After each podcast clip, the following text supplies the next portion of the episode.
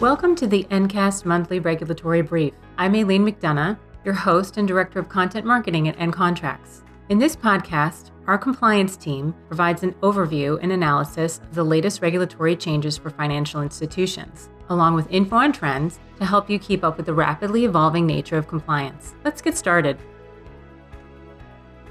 Hi, and happy holidays. I hope everyone had a phenomenal time celebrating Thanksgiving. Today, we're going to talk about all of the regulatory developments in the month of November.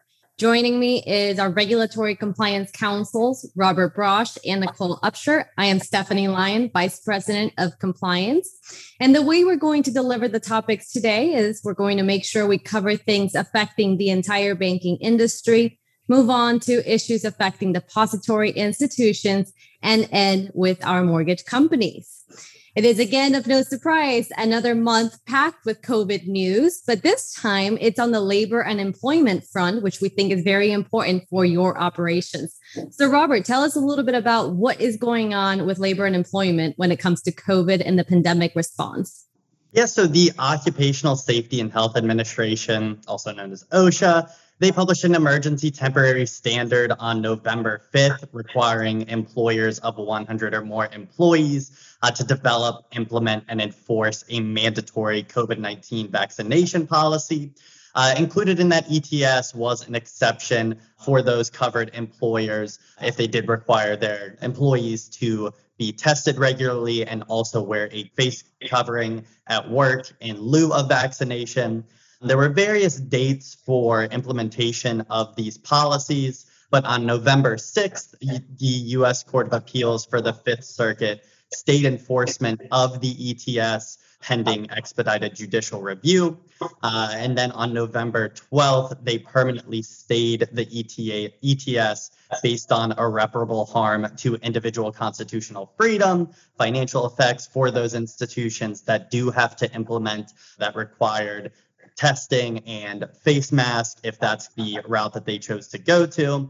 Um, and if that wasn't enough back and forth, the Biden administration also issued a motion to dissolve the stay, asking that the Fifth Circuit's stay be lifted immediately, while also delaying action on federal employees who were not vaccinated by the November 22nd deadline, which was an additional standard implemented for federal employees only. So it'll certainly be interesting to see what goes on, especially with the Omicron variant coming out with COVID and see how that goes on the judicial side. And I think states are also looking to take advantage of this stay. Um, I know there are a few states who are looking to implement something similar to this or something different. And I think Nicole has some information there. You're correct, Robert. And as you stated, that suit that was filed against the Biden administration, 11 states joined it. Um, these states have also responded by implementing their own state efforts to ban private employers from mandating vaccinations. For instance, Tennessee passed legislation that curtails the ability of private employers implementing COVID restrictions in the workplace. The new Tennessee law prohibits private businesses from requiring or compelling proof of vaccination for employees and customers for any reason. And the Tennessee law also prohibits employers from taking adverse actions against employees who don't provide proof of vaccination. In similar fashion to Tennessee, Montana, Wyoming, and Texas have also made efforts to prohibit private employers from requiring vaccinations. For instance, Montana's governor signed a bill that prohibits discrimination based on vaccination status, including discrimination by private employers when it comes to refusing employment or banning current employees from coming to work because they haven't been vaccinated. And Wyoming's governor also signed a bill which bans public entities from enforcing vaccine mandate that requires the employer to ensure or to mandate that their employees have actually received a COVID vaccine.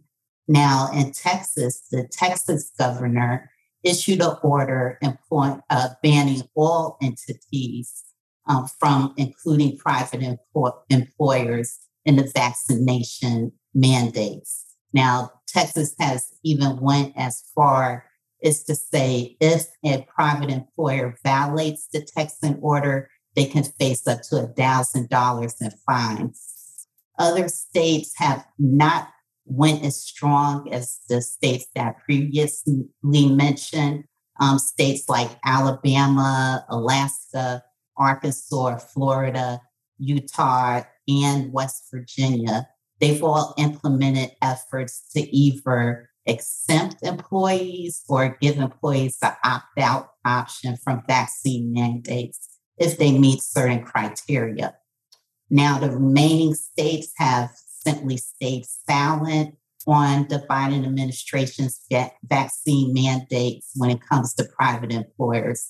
So I'm curious also, Robert, to see how this is all going to play out in court. Very interesting, the court side, the state side, and the federal side. And that is not everything about COVID. While we're still in the middle of COVID, and as Robert mentioned, there is a new variant out there the federal regulators decided it was a pretty good time to end the flexibility of some of their compliance programs that they had in the past.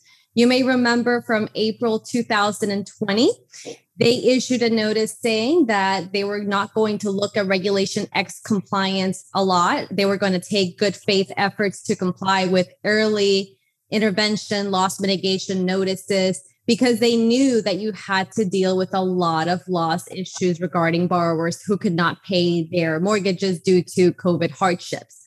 However, they feel that after 18 months, even though we're still in this pandemic, we are now or should be now prepared to deal with the full compliance of regulation X and all of its twists and turns that it has with it, where you can go wrong from early intervention again all the way to the foreclosure process that does have a little bit of state law as well.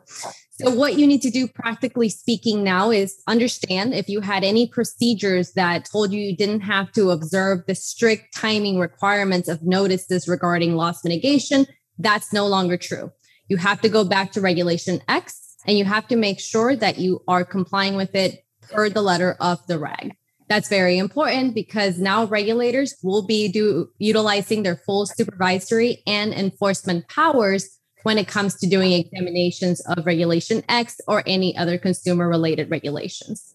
So that is our news on COVID and how the regulators, the laws, and, and federal and state governments are each approaching it very differently. We're going to move on to another issue that seems to be taking a lot of traction lately. It keeps getting more and more commentary from the agencies, and that is climate risk. Robert, what's going on on that front? That's right, Stephanie. So it seems like there is a storm coming on the climate related financial risk front. Acting comptroller of the currency, Hsu, stated that his agency is working to develop a high level climate risk management supervisory framework. That's a mouthful right there. Um, and those are going to be climate related expectations for large banks. He expects the framework to be issued by the end of the year for comment from interested parties. And then the OCC also had its first climate change risk officer promoted so that way they can focus on environmental supervision throughout the upcoming year.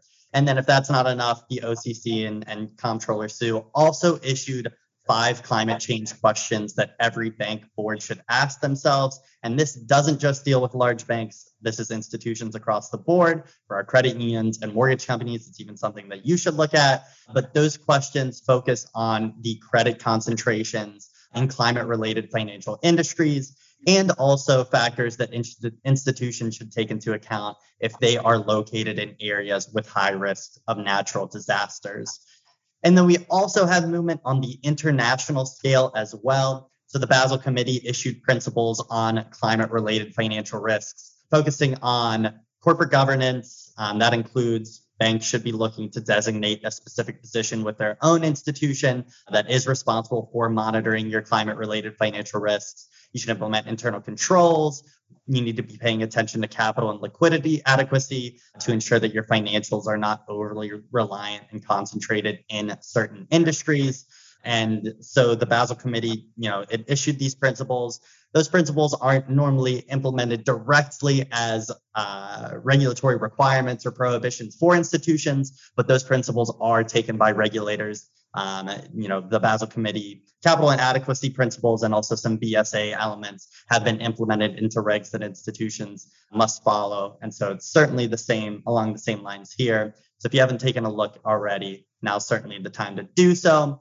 So that's the federal level, the state level, but I do think New York is also touching on climate change here. Nicole, what's happening over in New York? You're right, Robert. I'm going to play off of what you said. The storm has reached New York. New York has implemented climate risk management expectations for their state's large banks.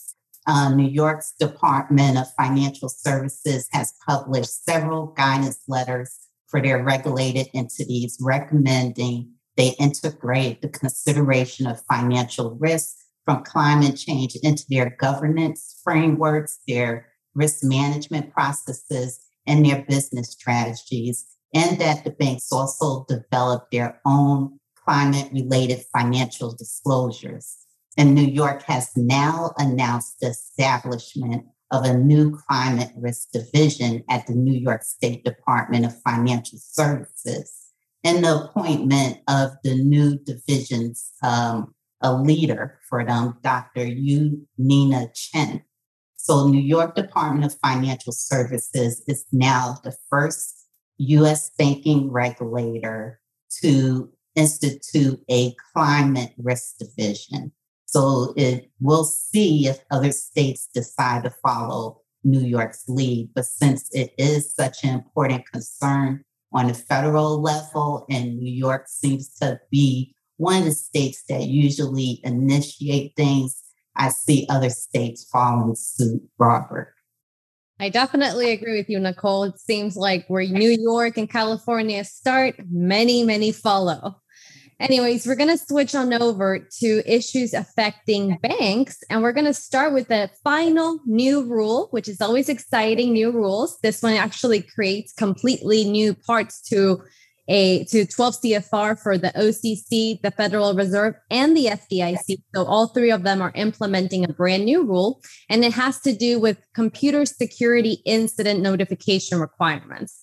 What does that all mean? Well, if your bank, and again, everything on this rule is all about definition. So if your bank service organization has a computer security incident, which again, it's defined by the rule and it is affecting or likely to affect the ability of your customers to utilize their accounts or the confidentiality of the records that are shared from your customers to your institution, you are now required to provide a notice to your primary federal regulator within 36 hours. So, not a whole business day, not two business day, a little bit more complicated. They had to go with the 36 hour metric, which is even more difficult to remember, but that's what it is. The 36 hour time frame does not start from the date of the incident. It actually gets triggered when you make a, an understanding or realization that it now is something you have to worry about that it does cross that threshold and that's when that time frame starts to run. So keep that in mind. The notification requirement is twofold. One is applicable to banking organizations and the second requirement is going to be applicable to your third party providers, but not all third party providers. The rule is very precise in who they're talking about regarding third parties. And third parties have to notify your institution that they had a security incident so that you can make the decision or you can make the realization if this crosses the threshold of having to notify your primary federal regulator. And again, keeping in mind that time frame. So you have to either designate a person from your institution to receive this notification from your third party service provider. And if you don't take action to designate anyone, that's okay. The rule steps in and tells the service provider who specifically to contact. In this case, if there's no designated person, they have to go with the CEO and CIO. If you don't have one of those two people, they just have to pick two comparable employees of your institution that have those types of responsibilities and levels of authority. So that's the final rule. Again, be on the lookout for new parts of the CFR being created by it. And remember that it's going to go into effect April 1st. but they're going to give you about a month to actually have a compliance deadline and get all of the processes in place. You have plenty of time now, and you might be wondering okay, this sounds eerily familiar to other responsibilities I already have regarding computer intrusion notifications. And you're right. The Bank Secrecy Act and the guidelines about computer intrusion, they already require you to notify your banking providers or your, I'm sorry, your primary regulators of these types of issues.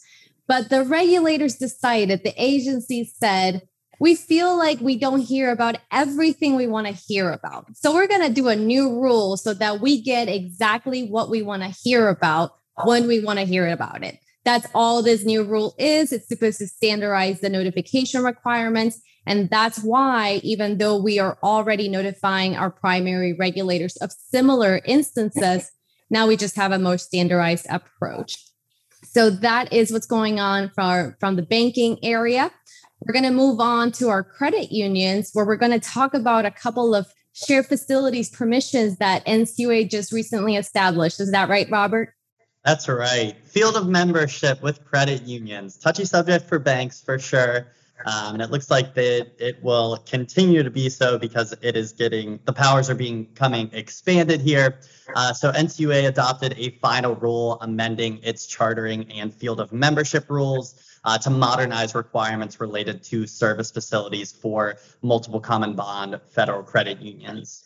So currently, for those multiple common bond FCUs, uh, they are not permitted to expand their field of membership to underserved areas or new groups um, in an area where there is a shared branch network that the uh, multiple common bond FCU participates in, unless that credit union has an ownership interest in the shared branch network. However, with this final rule, NCUA is removing that ownership interest requirement, meaning that if the credit union participates in a shared branch network, they can now expand their field of membership, um, you know, offer services and products to these customers that they weren't able to necessarily reach before um, if they do participate in that shared branch network. And just an important note compared to the proposed rule, the final rule that NCU, NCUA published, uh, they didn't include ATMs in the definition of service facilities.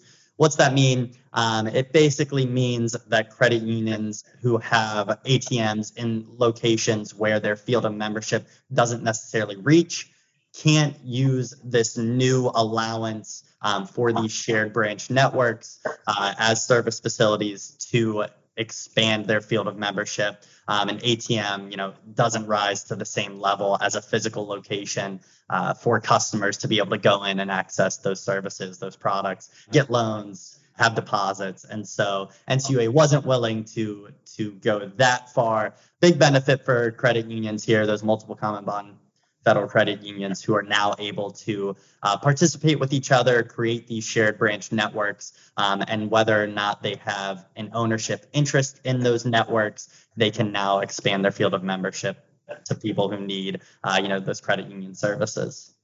Thank you, Robert. And we're going to stay on NCUA for just a moment. They they recently issued a federal credit union letter regarding meeting flexibility so that you can meet with your members virtually all the way through 2022.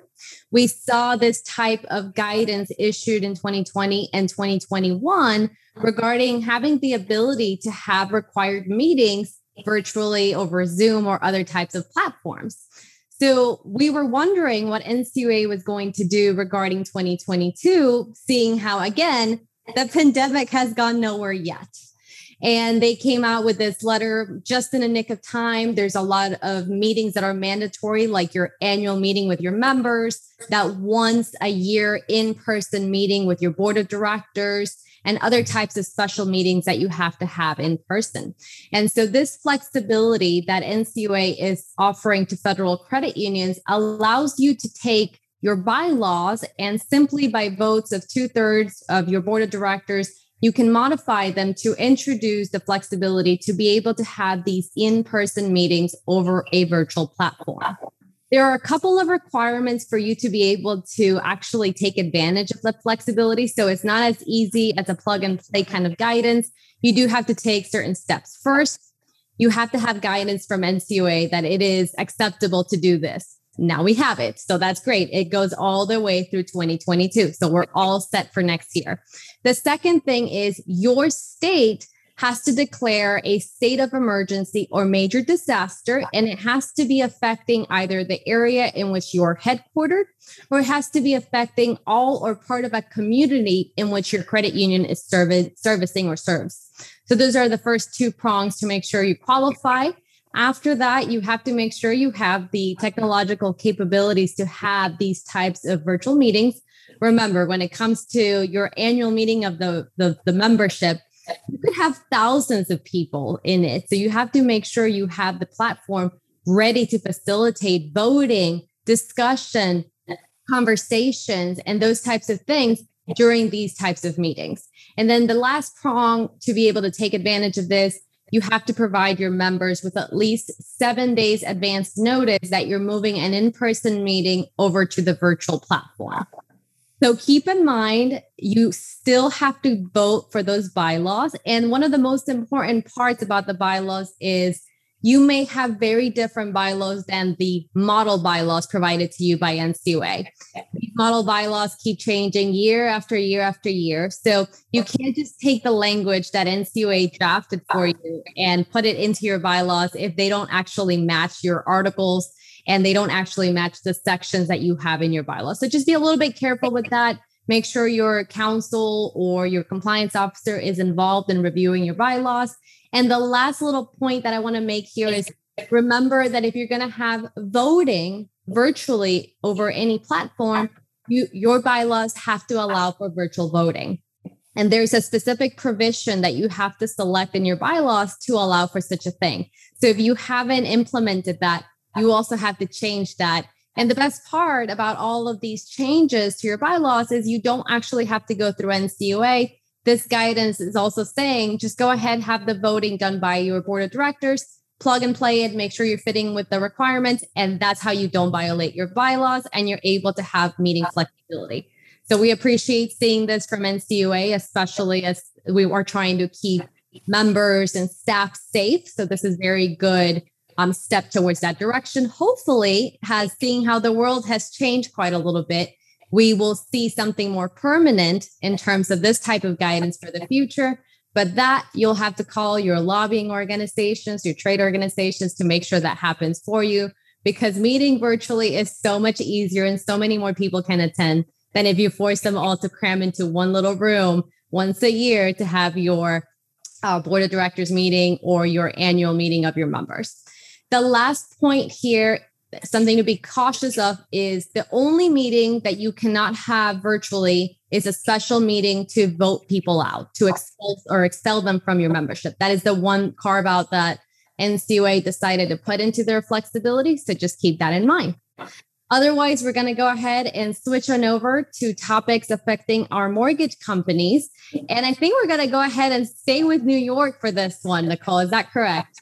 Yeah, you're right, Stephanie. New York is in the news again. And this may be of concern for our mortgage companies. New York governor signed new legislation expanding New York's Community Reinvestment Act to include non depository mortgage lenders.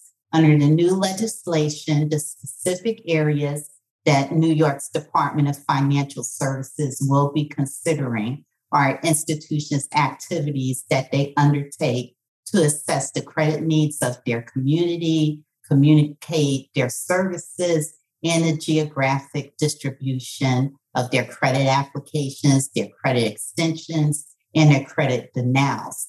So, New York is now the third state behind Massachusetts and Illinois to subject mortgage bankers to CRA requirements. Different associations have strong opinions concerning the expansion of the CRA.